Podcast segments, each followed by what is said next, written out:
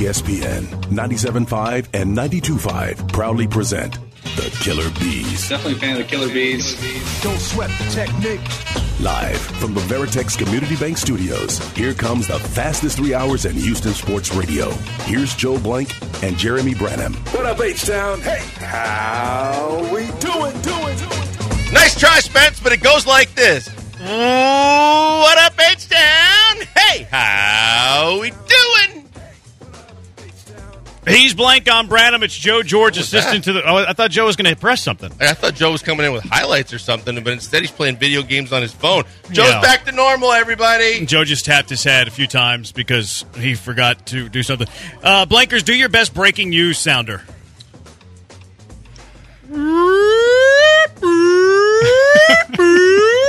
sounds like a Attention, attention, breaking news, breaking news. sounds like a tornado siren. Makes people stop and take notice. Hope people aren't getting in accidents out there. Yeah, Joe, are you going to play it or not? There we go. There it is. Ladies and gentlemen, I've just been handed an urgent news story. Stop what you're doing and listen. We've never, ever started a show with breaking news. But this is the biggest news you could possibly break, Blankers. It's the news we've all been waiting for. It's the news that we had no idea that it was going to happen. We've been patiently awaiting who DeMeco Ryans was going to decide who his quarterback number one is to start the year. And last night he announced that it's CJ Stroud. I cannot believe it. I can't believe this news. The entire city's been waiting with bated breath on who is going to be the Houston Texans starting mm. quarterback and it is CJ Stroud, a surprise to us all. I was really thinking you were going to put an end to sprinkles and icing. Oh, Brantley? Yeah, which I No. just so I He's going to be in the lineup because. I can't say the name. Anyway. He's going to play tomorrow. By I the mean, way, he's going to play. He's to yeah, play tomorrow. ser- seriously, I know. Tongue in cheek, we finally got the news that we never thought was coming. That we were just so on the edge of our seats for. But okay, DeMeco, I don't. Again, you and I went back and forth on the reasons why. Regardless, even the guys on the national telecast, I don't think anybody was fooled by it. Everybody knew from the jump it was going to be news, Blank. But Everybody that's listening to us is is is surprised. well, I mean, sometimes they're surprised when the Astros game doesn't start when we tell them to either. I'm just saying. I mean, okay, C.J. Stroud's your starting quarterback. Shocker. I can't believe it. I cannot believe that it's finally the news though. Like this is this is right up there with some of the biggest news stories we've ever had in the history of our city, sports and non-sports. Harden trade, acquiring Harden Harden, trade. Randy Johnson trade. Hurricane Harvey. Like Oh, this yeah. is right up Yeah. there with that as as news that we didn't know that was coming that is announced and now it's here. Now we have to deal with CJ Stroud. I mean, it's, I said that harshly, didn't I? That came off a little callous. That came off a little harsh. I didn't mean we're going to deal with CJ Stroud, although we might deal with CJ Stroud Early. But uh, yeah, finally the news that everybody saw coming. CJ Stroud is going to be the starting quarterback for the Houston Texans. Here was DeMeco Ryans after the game making that news, that surprising news, finally official. It's been over the course of the entire process of OTAs, training camp, preseason games, just seeing the complete product and knowing you know, CJ's desire to continue to get better. We know we're not where we need to be as a team overall.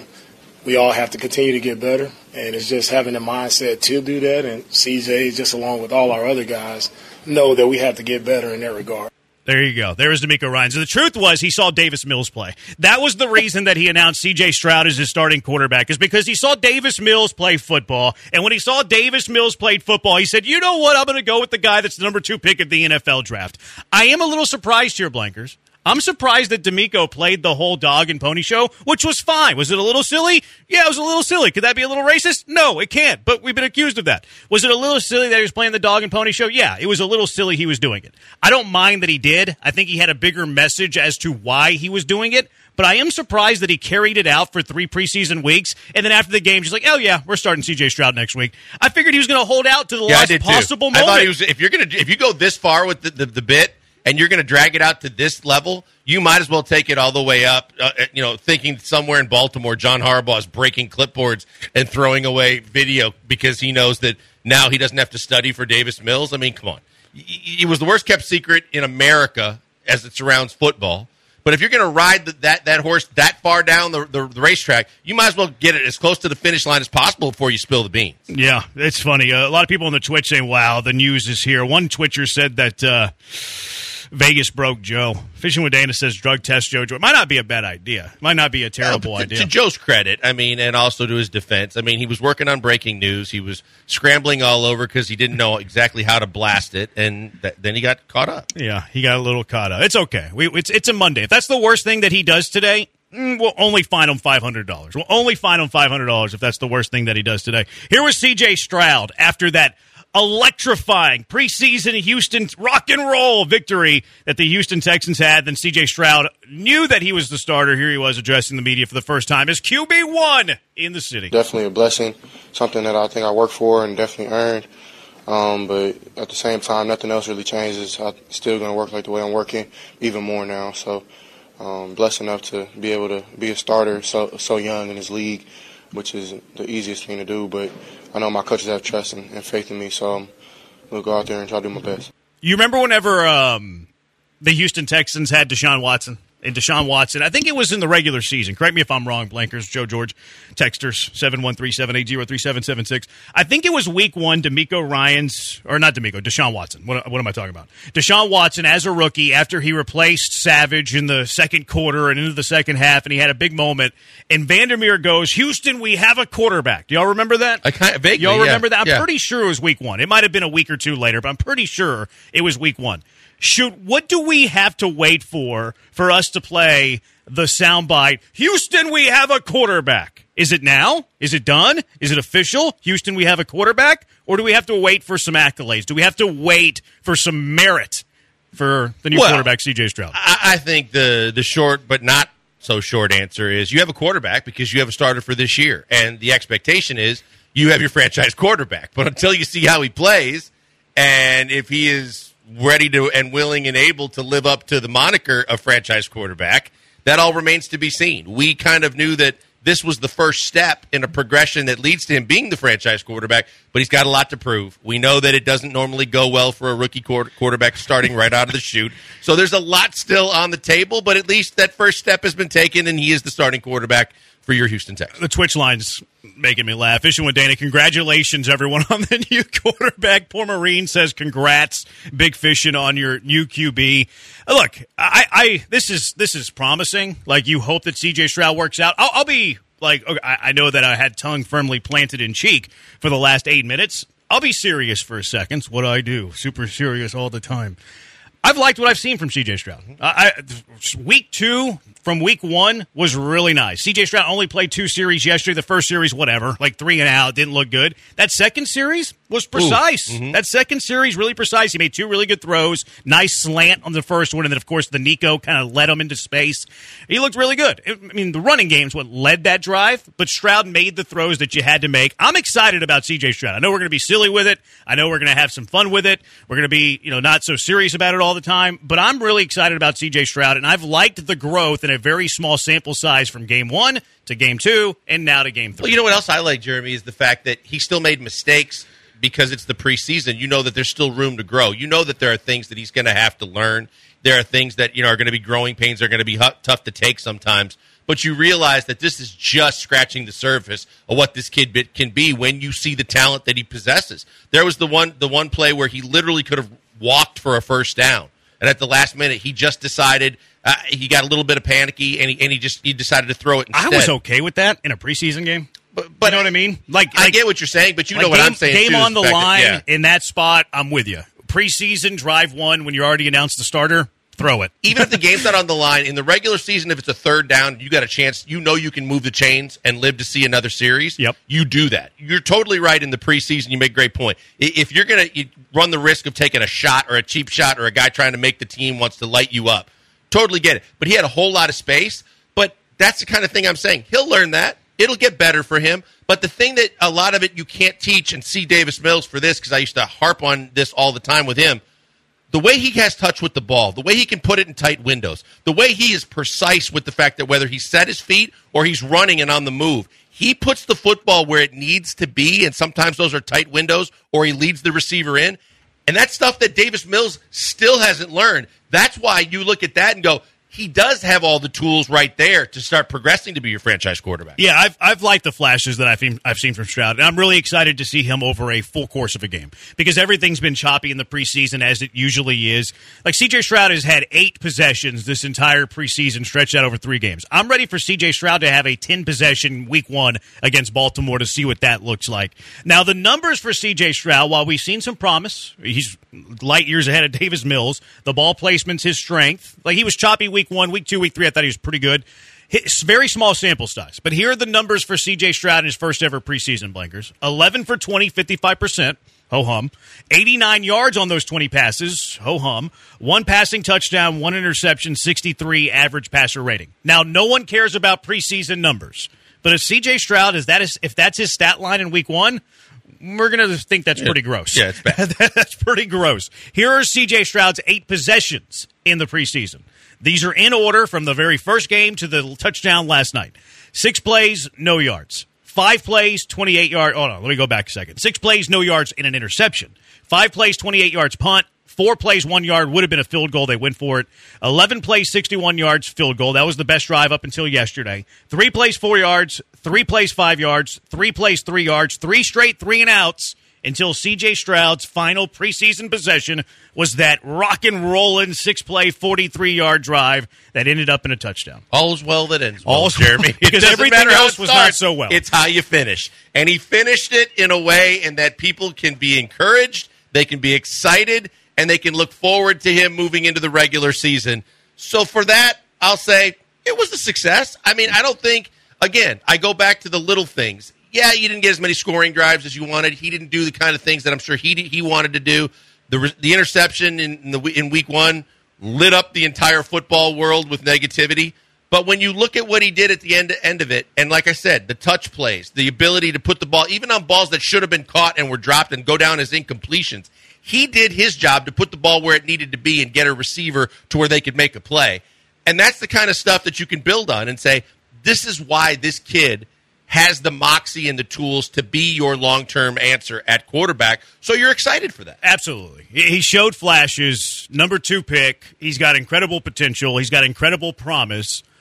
On the other side, though, if, look, eight possessions is two, three possessions fewer than what you're going to get in a real game, a real NFL game. They average about 10, 11 possessions a game. CJ Stroud has had eight preseason possessions. If Stroud goes 11 for 20 for 89 Oh, yards in week one, and then this entire preseason's the equivalent to one game where he scores 13 points and a bunch of three and outs, we're going to be saying a little bit different things come the Monday after week one of the NFL. You you didn't draft Trent Dilfer as high as you did. No, I it's mean, week. It's year one, and as a that is- rookie, we've been telling you as a rookie, you have to you have to go through growing pains. Sure, so but those should be okay. Our game manager one maybe light because not even a game manager would have that little to show for it. But yeah, you didn't sign up for that, and I don't think he's going to give you that. but at least he gave you signs to be to build on and be excited about. Houdini the Great's uh, trolling me. He says, How is Levis looking? Can't tell. He's been hurt. I have no idea. Uh, 713 780 ESPN, the HRP listener line, 713 780 3776. We're on Twitch, twitch.tv slash ESPN 975. He's at Pac Man Joel on Twitter. I'm at Jeremy Brand. A little bit later, our Mailbag Monday, you can ask us whatever you want, like how is Will Levis looking. Uh, also, later on in the, uh, the program, Blankers are going to tell you how the Houston Texans offense has to operate with their personnel that they have. But coming up next, the good, the bad, the ugly from the Houston Astros series victory at Detroit over the weekend. It's the Killer Bees on ESPN 97.5 and ESPN 92.5. Well, we just got t- talking about football. You know what that means? Football season is here, folks. It is winning season. College football week zero in the books. We are ready for week one of the regular season coming up for your NFL team. And you know that there is a brand new cash payout system with mybookie.ag that can give you options to bet and win all season long. And that means you get a chance to cash in on following football and knowing a thing or two about teams in college and pros. First two legs of your parlay hit, cash out early, use the funds on another bet, or let it ride for the chance at a bigger payday. Use early cash outs as a tool to stay in control of the action at MyBookie. To get started, go to mybookie.ag now. Register your account for free. When you're ready to make your first deposit, use the promo code BET975 and grab a welcome bonus on the house. That's promo code BET975 to claim a deposit bonus and for a limited time, a free chip to use in the MyBookie casino. That's right. There's a casino. So in between games and when you're still trying to get your gambling fix, but there are no games that you really are interested or you caught in time to bet on, you just go to the casino. There are live dealers. You can have a good time gambling on just like you were in the casino right there online with live dealers. Otherwise, stay tuned to all the sports action. You know they got soccer. You know they got baseball. They got all the football action as well. And you can bet on the spreads. You can bet on a ton of things. And you do it all at mybookie.ag. Catch that bonus right now. Go to mybookie.ag and use that promo code BET975. As I always tell you, bet anything, anytime, anywhere with the only place I tell you to do it, mybookie.ag. Broadcasting live from the Veritex Community Bank Studios, deep inside the secret bee cave. It's Joel Blank and Jeremy Branham. Uh, Texans, uh, we're going to start to see some cuts here over the next couple of days. Cut days tomorrow, so you're going to hear all the uh, cliches. Oh, the cut day is the worst part of the job. I hate cut day. You lose relationships with these players.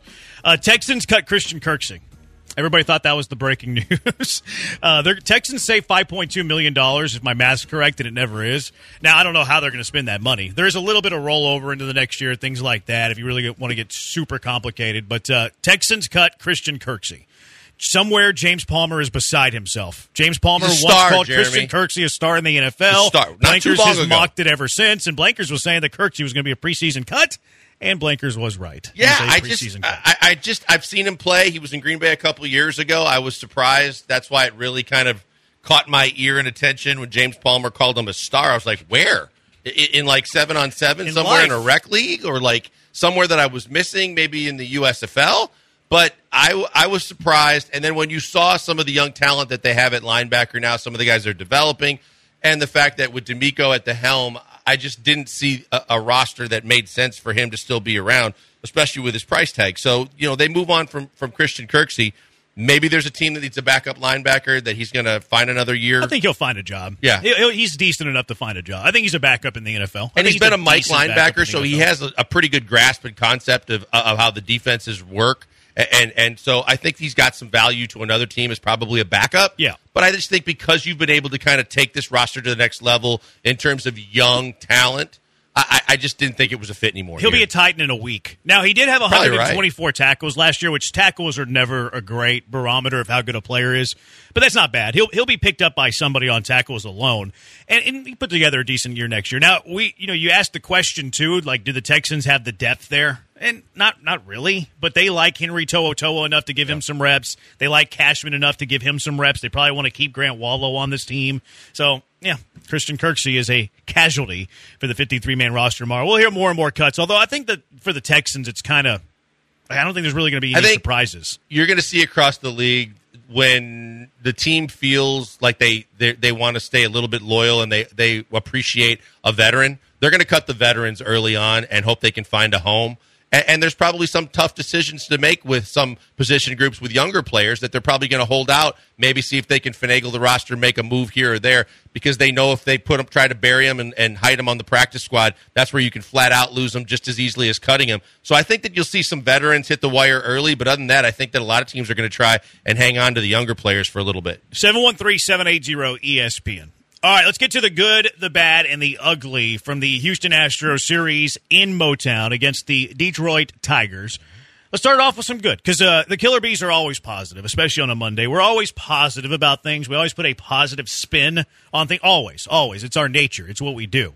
So let's start off with some good blankers. What you have for the good for the Houston Astros series victory against Detroit? Well, I mean, the offense in general, Saturday and Sunday, but if we're going to get specific about guys in the offense, I mean, Alex Bregman is having another one of those resurrections. Alex Bregman is hitting the baseball. He's getting extra base hits. He's getting multi hit games. He's doing a lot of the things that we expect to happen consistently that we know if there's one thing he hasn't done is been able to do that consistently. But in the meantime, he does get to these streaks where he gives you hope and he gives you a glimmer that hey, before playoff season gets here, he can be a guy that gets back to his old form and really helps you. And right now, that is one. This is one of those times where he is doing some things where you kind of tip your cap and you just cross your fingers and you hope if he can keep doing this, that's a really good sign for the rest of this offense a- a- as they go forward. Who did you say? Sorry, my bad. Breggy. Oh, Bregman's been really good. Yeah. Bregman. There's been a couple of bright spots, so that's why I, I didn't hear the first part of that and just caught So- the, you know going on about the how good they've been lately. Because there's been two. I think Bregman's been really good,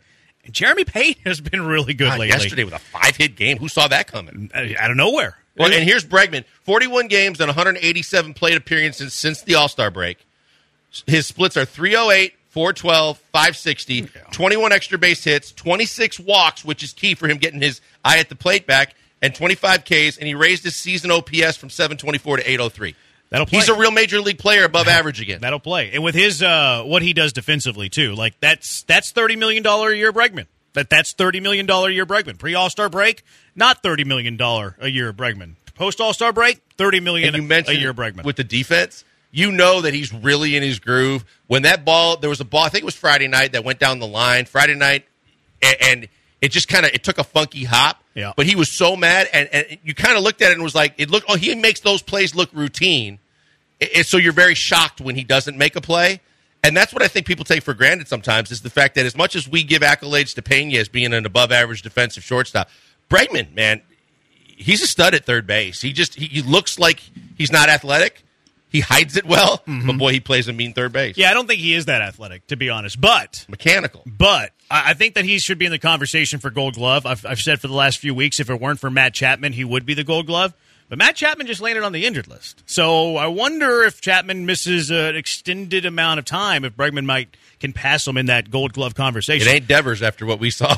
Devers in the brutal. Boston Devers series. should be a first baseman. You're probably honestly. right. You're probably he, right. He should be a first baseman. He's not. He's not a third baseman. I mean, um, and, and the two best, in my opinion, at third base are in the National League. When you talk about uh, Arenado and Machado, I mean those those guys are stupid. Machado can throw it from sitting with both cheeks in the dirt and and, and make throw a seed over to first base. He's got a cannon. He's got a cannon. Machado does. Uh, my good, simply that you win a series, and some people might not agree with this, especially with the one the, the way that Friday slipped away, which I'm sure we'll talk about in a moment. Seven one three seven eight zero three seven seven six. You're good. You're bad. You're ugly. Look, I I'm consistent with this always. I only care if you win series. I don't care if you're playing the A's. I don't care if you're playing Kansas City. You win series in baseball, you're going to go a long way. If the Astros win every series that they have for the rest of the season, they're going to be holding another parade. They're going to be a three time World Series champion uh, since 2017. So even the way that you lost the game Friday, I like the response. I like the way the team rebounded. You win a series, especially on the road. And Detroit's not Kansas City. Detroit's not Oakland. They're a little better than them. For my good, simply, you win the series against the Detroit Tiger team, especially after losing game one. Yeah, look, game one, and we'll, get to it, but game one was not eh, the way you scripted it at all. And before we start, you know, getting our daubers extremely down, like a lot of people are quick to do when you know immediately after a game like that happens, you actually should have been down three one for a majority of the game if if Tuck doesn't bring back a home run ball. I mean, it just was one of those nights where nothing was clicking. They weren't in their groove. They were coming off just getting their rear ends handed to them in the last game of of the homestand uh, and it just wasn't their night. So there was there was a, a lot of you could see Daubers down in the dugout after the loss as well. But that makes those last two games that much more important to bounce back and then to put back put up all the crooked numbers and the way they went about their business means so much more coming off of those two deflating losses that a lot of teams quite honestly could have gotten sunk for this late in the season if they took losses like that could have been very discouraging I was pleased with the offensive bounce back. Another one of my goods. The Astros scored nine runs on Saturday and then 17 runs yesterday, which is uh, absurd. And they had 25 hits, which matched the uh, franchise record. But look, I mean, Bregman talked about it after the game Saturday, but you know he was probably talking about it Friday after they the way that they lost. That we have to treat every game like it's a pay, playoff game. Every game has some serious stakes with where you are with 30 to play and trailing the division by one. The bats came alive, and look, I, the the offense hasn't clicked all year. Like they've had moments where they'll put together a nine run game, a 17 run game, like they did yesterday. They'll have moments when they hit three or four home runs, but then they'll also have a moment where they get you know one hit. Where they get shut out, where they score one run, and I think that's where the the Astros can make the biggest stride is offensive consistency. You hope with health that that brings that offensive consistency. But this Astro team is capable, and they've showed you. Look, I know Detroit's not the best team in the world, but they showed you that they can still beat you offensively. They can hang a crooked number on the board. They can hang an eight spot, a nine spot. Seventeen runs isn't going to happen very often. But this is a team that has an offense that can carry you. You can get a bad pitching night, and the offense is good enough to overcome that. Well, and I think kind of what you're saying also leads itself to looking at this is the time of the year where you can't take a series for granted, and you certainly can't take one off or, or start taking a series in the shorts when you're supposed to win it. You didn't sweep it, but you won it, and you could be the Rangers. You could go into Minneapolis, you know, thinking that this was a, get get right series because the Twins, even if they're winning their, their division, that division is garbage, and you're not really intimidated by them. And instead, you blew leads in I think two of the three, if not all three games, and found a way to lose and that's how discouraging it can get because now you're looking for momentum as well as trying to, to make sure that you don't slip up any further. And this is the team that's been in a complete downward slide for the last week and a half, two weeks. The Astros were able to bounce back, avoid kind of that pitfall, and then put some numbers up to make people take notice and go, hey, guess what? That's a pretty talented offensive lineup when they're healthy, and now they might be getting even healthier and that would kind of erase some of the doubts in certain areas of this baseball team. 713-780-ESP. And we'll get to your goods, your bads, your uglies. Uh, Joe's 30-minute suspension uh, for not it's being on now. the mic. It's over now for the way he started the show, so we'll get to some of his good as well. 713-780-3776. Killer Bees, ESPN 97.5 and ESPN 92.5. Hey, before we go to the break, tell you about the good people at Apollo Men's Health. Apollo Men's Health making a difference in people's lives on a daily basis. At this point in your life, you're just looking to try and get more energy from day to day. You're trying to find a way to get more tasks accomplished. You're not trying to win a gold medal or a, a, a race uh, against your, your peers. You're trying to get things done and, and make things happen for your family, at your work, to make sure that you get everything done on the honeydew list and make sure you have time to get to the gym and play with your kids. Sometimes you just feel exhausted. You don't know anywhere you can dig deep to get that energy. Now, all you got to do is get right to Apollo Men's Health. And for both men and women, they have a ton of different ways they can get you more energy on a consistent basis. It's anything from hormone therapy on the high end to, to where it takes a little bit more but in terms of your effort and the things that go into it, or as easy as getting a B12 shot every week, like I get, and feel more energy and feel the ability to get more things done. You want to lose weight, you can go to the gym and they can start with all the different ways they can chart your progress with a full body composition analysis to recovering quicker with HGH peptide therapy. And the bigger thing is, if you don't have time to work out, they now have FDA FDA approved semaglutide. Semaglutide can have you losing up to six pounds every week, and it can be a game changer too. Go to their website right now, apollomh.com. See all the services they offer, and if there's a few that interest you, sign up for your first appointment right there online. Go in there. They're going to ask you tough questions. They're going to ask you what's going on. If you're honest with them, tell them where you need some help, tell them where you're trying to get results. They're going to get those results for you and put you on a program that works. Mention my name, Joel Blank, free body composition analysis on your first official visit, uh, or you can get a free B12 shot. But the fact is, these people care about you. So if you're honest with them, they're going to put you on the right path to getting those results. Tell them I said you buy. It's the good people at Apollo Men's Health. You're back where you belong in the Veritex Community Bank Studios with the killer bees who won't sting you unless provoked. Here's Joel and Jeremy. Spencer knows about that provoked thing. I'm trying to eat 150 grams of protein. It's my new brand of beautification. Boy, it's hard to eat 150 grams of protein.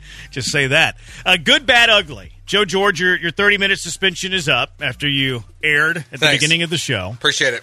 No, You, you got it. Uh, what is your good? Hunter Brown. Yeah. He was awesome. I mean, it was only five innings. That's okay. That's okay. I mean, I was. I'm good with Dusty when he took him out after 91 pitches. I didn't need to see him go out there for a sixth inning. Same. But five innings, nine strikeouts, only four hits. It was probably his best outing. It feels like in months. yeah. Plus, we're not looking at like leaps and bounds right now. We're looking at baby steps. This was the progression that you needed to see. You needed to see a positive. You needed to see something you can build on, and that's what you got out of Hunter Brown. I think that that's what I took away from it was, you know, he wasn't getting lit up with the first three innings of a start with uh, multiple runs in each of the fir- first three innings, putting multiple guys on base. This was more of the Hunter Brown that we expect to see, and it, even if it was five innings, I'll take it at this point. I thought it was the entire starting pitching, to be honest. Like the entire series. I thought the entire series, the starting pitching was fantastic, including Hunter Brown. Framber threw seven no hit innings. he right. walked five in that game, but I also think that was part of the plan. I think it was part of the plan for Framber to try to nibble a little bit more because he's been getting hit. Mm-hmm. And I think Molly went into that game like let's let's nibble a little bit. If you have to give up a walk, that's better than giving up a double in the gap.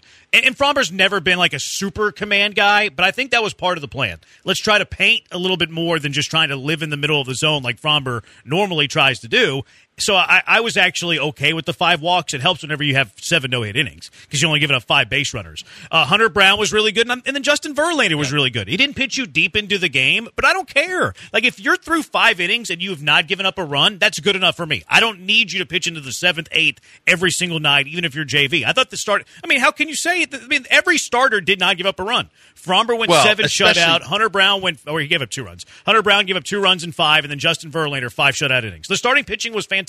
Well, especially what you can give accolades like fantastic a lot easier too when it's coming off what the starting pitching has been for the last you know several games where you're disillusioned by every starting pitcher that takes the mound. You don't have confidence in anybody that before we used to say, oh, so and so's on the mound, Framber's on the mound. Oh, that, that that that should be a win for us tonight. He's going to pitch us, you know, into into a good position. Justin, the same thing. I mean, when you start talking about Javier and the way he's been, you know, er- earlier in the in the year, but more so even last year, where Javier's on the hill, you feel great. Even Hunter Brown and, and, and JP France. And now all those guys had question marks to, attached to their name. So the fact that you could get three starts that gave you the numbers you just gave and got you through five innings and put you in a position to win all three games, who could ask for more at this point if you're the Astros because of all you've had to endure lately with starting pitching? Starting pitching was great. If you tell me that the Astros have a stretch of three games where they go seven shutout, two runs over five, five shutout, that's a really good stretch of starts for the Houston Astros. And you're right, especially with the way that they've been pitching uh, as of late. Any more goods before Yeah. we move on? I got a good that's also it's not a bad,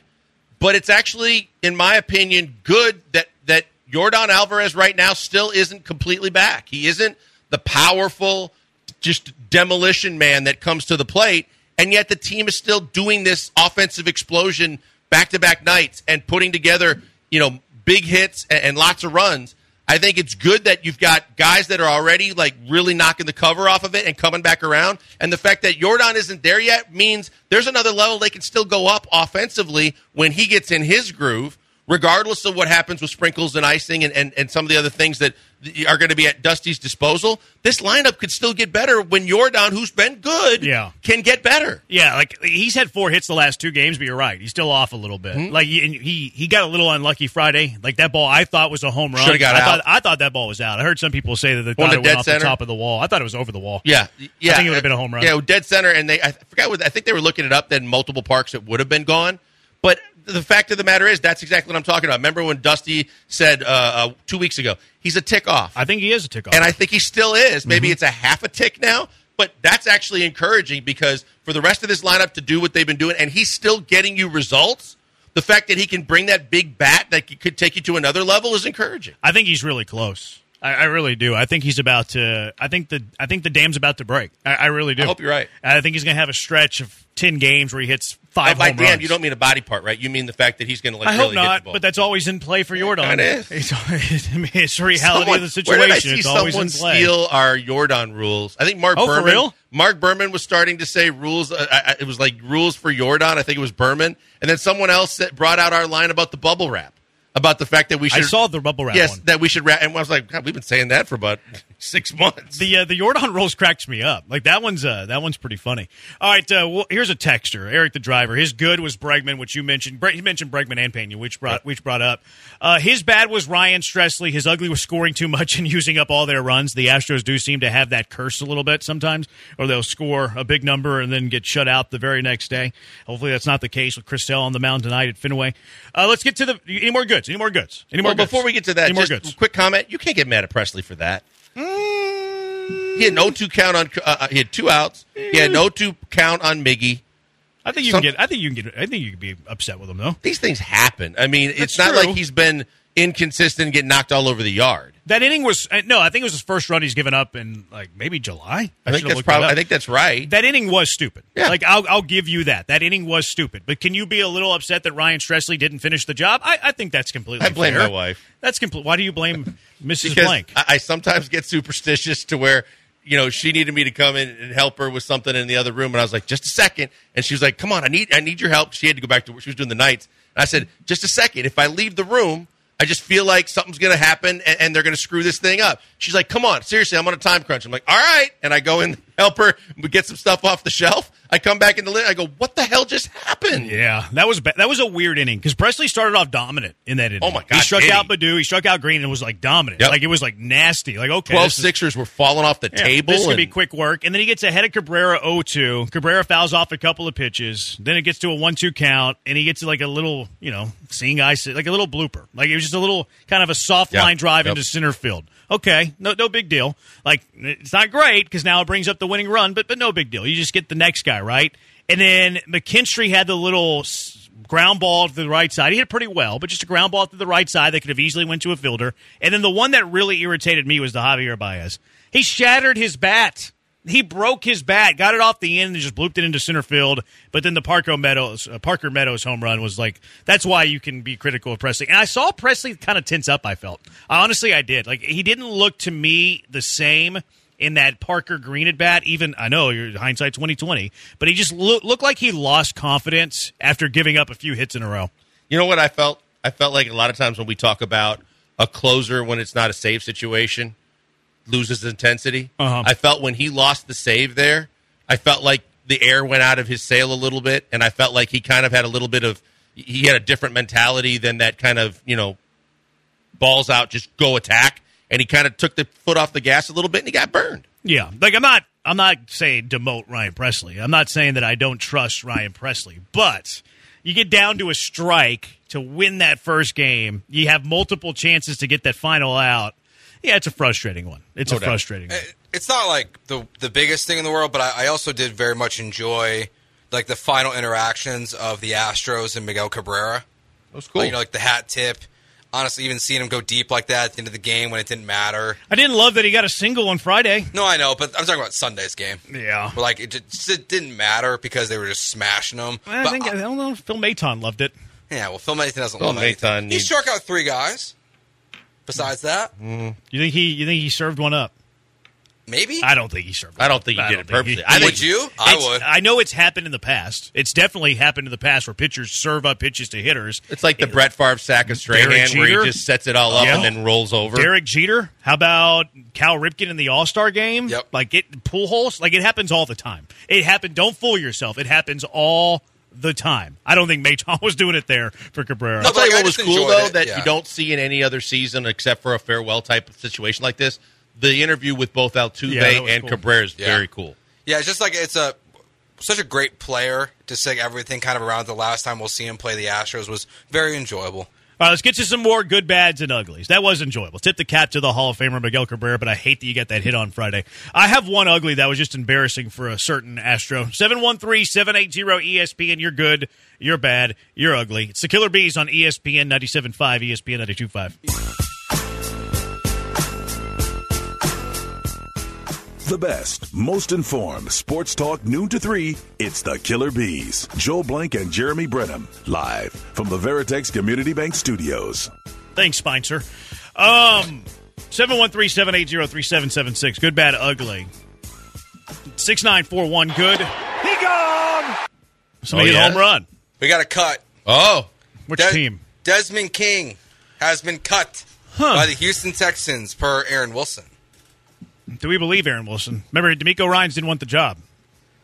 camp casualty. I mean, this one's usually pre- he's pretty spot on with this stuff. He's usually tight with agents. Yeah. Yeah, I You, trust, uh, I trust this. But he was wrong on DeMeco. I think Desmond King's got some football left in him. I think that I I don't think there's a spot for him anymore on this roster because you know he was your backup, if not sometimes I'm actually stunned by this. part-time return guy. I thought. I mean, I thought for sure he's your slot corner. Yeah. Like for Well, but guaranteed. that slot means corner. that uh, Griffin's going to make the team, right? no, he's more of an outside guy. Like this is probably Xavier Thomas. This is probably a testament to Tavierre Thomas. Ta- Tavierre Thomas beat Desmond King for the slot job, slot corner, which surprises me. I thought it'd be Desmond King. Uh, Desmond King was really good last year in that spot. Uh, Thomas was good too. I'm surprised that they didn't keep both on the roster. I'm I'm surprised that Desmond King didn't make the team. Now, not only does it, I mean, Thomas is going to be your nickel corner, but it also might open up the punt returning job Well, that's what I'm. Yeah, which if Steven Sims makes this team, I'm going to be unhappy. I don't like Steven Sims. I don't think he's very good. I don't think he's one of your top six receivers. Mm-hmm. So if you're keeping him, it means you're keeping him for special teams only because he's not one of your top six receivers. And if you're keeping him for special teams only, it means he's returning kicks and Tank Dell's not. Well, I don't think there's a place on this team for Steven Sims. Eh, eh, based on what Tank Dell showed you, as much as I have fear in getting that guy in situations where he can get it, he's so elusive and so quick and he is such a weapon. Don't you just have to get him hurt though? Yeah, like, you just got. I mean, you're right. That's what I was leading to. Yeah, I regardless mean, of my fears of him being a little undersized, the dude's too electric not to have every opportunity to touch the football so that he can make plays for you. Because he made another one in that game in New Orleans just on a return. Yeah, I think he's he's got to be a guy that factors in there. I hope Steven Sims does not make this team. If Steven Sims makes this team, I, again, I'm going to be unhappy because he's not one of the best. I don't think he's one of the best seven receivers on this team. I don't think he's the best kick returner on this team. And I've seen him have butcher hands left and right. Like I do not want Steven Sims on this football team, but I am surprised Desmond King's not a Texan. I'll be completely honest. I did not see that cut coming. Let's see what it does in terms of the uh, the salary cap. Not that it really matters I, a ton, but it saves the Texans three million dollars. So they're getting off. They're getting out of uh, King three million. Yep. They're getting out of Kirksey five point two million. So they're saving right around eight and a quarter. Which I don't really know how you're going to spend it other than rolling over well, a fraction of it till next year. And I was going to ask you, as the numbers guy, just I was curious about the financial aspect of it. But the other thing that I'm thinking is, again, like you know, you just said, agents talk, guys start getting information where they, they, they start to know who might be being let loose, and they know that there's competition battles across the league. Maybe they got their eye on a couple players that they're going to bring in off of someone else's cuts that they think is an upgrade. I do think the Texans are going to be pretty active filling out their roster with players that are cut and released, and they they also have the number two waiver claim. So like maybe there's a certain position that they're really targeting. Now I thought thinking about this last week because I put together a 53 man roster. We're not going to do 53 man roster radio. But one of the areas that I had was I thought the Texans could improve at tackle, and then they traded for Josh Jones. So it was like that makes sense to me. Josh Jones can be a backup tackle. Maybe he's even behind George Fant, but he gives you tackle depth when Tytus Howard might not be ready for week one. He can also play interior offensive line. And there's a lot of people that are upset that the Texans gave up a fifth round draft pick for, for Josh Jones. What do you need for a fifth round like draft pick? Like what do you what like, are you looking for from a fifth rounder? Like if a fifth rounder starts, how many games is he a successful fifth rounder? Uh, let's take it a step. I think starts a single game. He's. I think you're probably right, rounder. but I was going to say let's take it a step back from that. When you're in the draft and you're drafting guys in the fifth fifth round, what are you doing? You're drafting guys that you're hoping can make this roster, and in a year or two can be backups, can be guys that can be serviceable on special teams. In the case of offensive linemen, you hope at some point in their career they can be useful on the offensive line. But if you've got a guy that started when he started nine games in Arizona yeah, a year ago, something like that. A year ago, yeah, he's been yeah. he's been pretty regular since he was drafted yeah. out of U of H. Go Cougs. So if you're if you're saying, well, instead of drafting someone in the fifth round that you quote unquote hope turns into something, but instead you get a guy, you turn that pick into a guy that started nine games in the NFL on the line already and has experience and he has size, and, and this could be a fresh start for him coming back to, to, to Houston.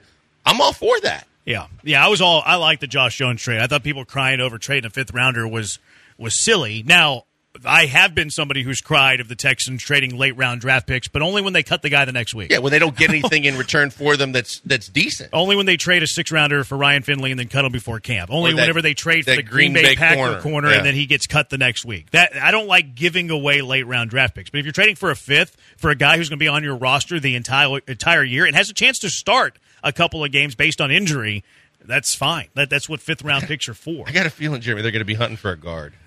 Yeah, we'll get to some Texas yeah, stuff later, but that was that was discouraging. Seven one three seven eight zero ESPN. Good, bad, and ugly from the Astros weekend. Uh, here's one from six nine four one. Bregman turning it up good. The bad not holding runners on, letting them advance through carelessness. That does happen a ton. The Astros starters are not good at holding runners. And then uh, the ugly Jose Altuve's fielding. Jose Altuve's fielding's not great. I don't know if he was awful this week though against Detroit. The one that was a the one that was a, an issue was he had the diving chance. Remember he dove yeah. and he got a glove on it, but it went off the glove into shallow right. Runner scored, but I didn't think he was atrocious fielding. No, but over the last week, remember there was the play at, sec- at, at second where he just flat out dropped it. then the first game of this series, I think it was that there was another play at second base and he just flat out muffed it and it's and, you know, and, and, at least he's showing the emotion finally of he gets ticked at himself because he knew those were on him. But we know that he doesn't have a throwing arm anymore. We know that he's not even close, and he wasn't ever a, a great fielding second baseman. But he's not in the lineup every day because he's going to be, you know, one of your saviors defensively. No, he, he's not in there for his defense. We all know that. All right, here's my uh, ugly blankers. Right. I, I, this is this, this hard for you me to say, huh? this. Yeah.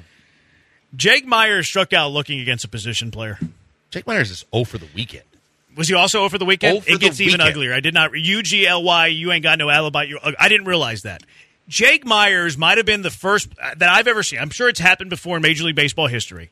I've watched lots of baseball. I have never seen a hitter strike out looking against a position player that was pitching. That was incredibly Now, embarrassing for I Jake have- Myers, and I will never let him live it down. I have, but it, it- it's rare, and it's always on like the the borderline ephus pitches. Like a close one on the corner. Yeah. That was like middle middle. but nonetheless, you're never there's there's a set uh, there's a, a ratcheted up intensity as much as people don't want to believe this because the game's over because you're going to catch hell from your teammates. The only thing is Jake's so bad right now that I think his teammates are probably afraid to give him hell for it. probably right. because you might really ser- seriously hurt his feelings more. If it was Jose Altuve that did that, they're, Oh. they're going to crush Yep. him. If it was Mauricio Dubon who did that, Yordan Alvarez is going to ridicule him to death. That was an embarrassing sight. Jake Meyers struck out looking against Carson Kelly, a position player. I'm never going to forget that. That's always going to stain Jake Meyers' career as I look at him. And I've, I've been I've been a Jake Meyers. I'm not going to say I've been a Jake Meyers guy. I've been more of a Jake Meyers guy than I think most of the city. I hold me. Jake Meyers in a little higher regard than most people because I, I mean I realize who he is. He's a defensive first center fielder that has little offensive game, but I think he's a starter for ten Major League Baseball teams. Yeah. I think there's a spot for him in Major League Baseball as a fourth, fifth outfielder that can play defense and center field incredibly well. But striking out against a position player was an embarrassing moment and maybe the low light in what are a ton of low lights in Jake Meyers' career. Yeah, uh, except for um, let's see this this tweet from Space City Sports. Good morning. Yesterday, Jake Meyers pinch hit and struck out against a White Sox position player. Mm, looking, struck out looking, That was struck out looking. from last year. Did he do it before? He did it versus the White Sox last year. so he's happened twice. This is his oh, second time. But it wasn't looking, I don't think, against the White Sox. He swung so hard his helmet fell over his do eyes. well, that remember happens that. all the time. I we do talk remember about So that. this is at someone least said his Renato. time. Someone said Acuna did it. I didn't realize Acuna did it. But striking out, looking against a position player is flat out embarrassing. And Acuna might have just been doing it to like finish the game. Jake Meyers was not. Jake Meyers trying to get a hit. Jake Meyers 0 for the weekend in a, and it could be well you were facing really good pitching and you guys were shut down offensively. Mm, Not so much because the other kicker to all this is he didn't play Friday night when they couldn't muster any offense at all. But he plays Saturday and Sunday, and he's one of the few offers, not just for a game, for the weekend. And Maldi was hitting. Maldi's been Not hot since good. The, uh, since the team meeting.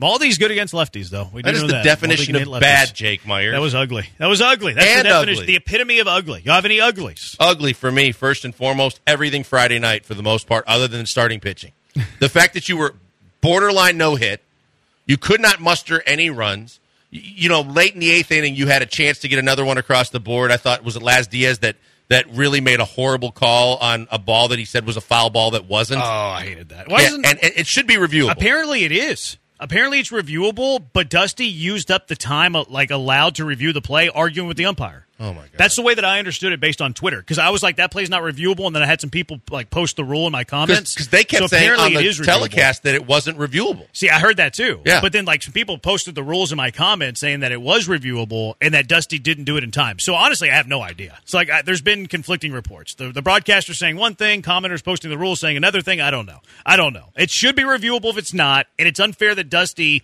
wasn't allowed to review it. Review it if it is reviewable because he's spending the time arguing with the umpire. So either way, that was a, that was atrocious. Everything Friday night was ugly, and it's the tangible things that we're talking about within the game itself, and then the fact that everybody else that you needed to lose lost, and you had a game that you had one strike away from being a huge win, and then you got kicked in the Jimmy, and it all fell apart, and you looked at it going, well, at least everybody lost to it, as opposed to saying, man, we gained ground on everybody. Wild card teams, divisional teams, first place team, you were gaining ground, and instead, that was a tough one to take. That was ugly. Poncho says Jake Meyers would strike out against Machete pitching. Machete's throwing 48 mile per hour sweepers. Poncho says higher S2. Jake Meyers or CJ Stroud? CJ Stroud has a higher S2 CJ Stroud. than Yep. Jake Meyers. Fishing with Dana says Jake the dumb blonde Meyers. Jake is a dumb blonde, and Chas McCormick is like the dumb bro. Because he was trying to fight people in the stands on Friday. Uh, Was he? Yeah, you didn't see that. I did not. After the game, like right when they were panning, it was final out, Mm-hmm. and then you know where like Kalas sends it to the uh, like coming up next, the, the guys in the, the studio, yeah. and like while they were doing that, they showed a dugout shot. And Chas McCormick is like yelling in the stands, like, "Hey, hey, bro, I'm gonna." Oh, I kind of saw that. Yeah, and some of the guys in the dugout were kind of yeah, just Julks and like Yeah. Singleton came over. We're like, looking, What's, what's yeah. going on? What's going on with this dumb bro uh, in in Chas McCormick? But Chas can hit the ball, so he gets away with it. We, we allow guy, man. He wants to he wants to mix it up. Ch- Chas is a dumb bro. He'll slap the glo- you know the the glove away from a first baseman like doesn't Alex seem like a Rodriguez. year ago? It does, but he's our dumb bro, Yep. and we like our dumb bro because he's he's hitting really well. He's the year. dumb bro that gets results If, if you're hitting and hits the Yeah. baseball. If you're a dumb bro and you're hitting well, you can be our dumb bro. If you're like Jake Meyers and you're going over and striking out, looking against position players, and you're a dumb blonde, you're not our dumb blonde, uh, Jake Meyers. Jake Meyers right now looks like someone took his whoopee when he's in the in the dugout. Doesn't he just- look so aloof every time you see him? every offense, Every defense, and special teams. Every time you see him, you want to talk about S two E. Seven one three. For me. I'm through with him. Uh, he can play a little defense in the eighth inning, I guess. Uh, a lot of people are saying he's going to be sent down with Brantley. I don't agree with that. I think it's either Julks or Singleton, and ninety percent sure it's going to be Julks. Because they don't want to let Singleton Agreed. just DFA, so they're going to send Julks back. Down. Completely agree. 713-780-ESPN. Uh, you can send in your good bads and your uglies, but we're going to move on. Uh, Texans at four with the Killer Bees. Countdown to kickoff. There's 10 shows left before the Houston Texans play the Baltimore Ravens in week one. Preseason, thank goodness, is over. What did we learn from the final preseason game and overall in the preseason from the Texans? It's the Killer Bees on ESPN 97.5, ESPN 92.5.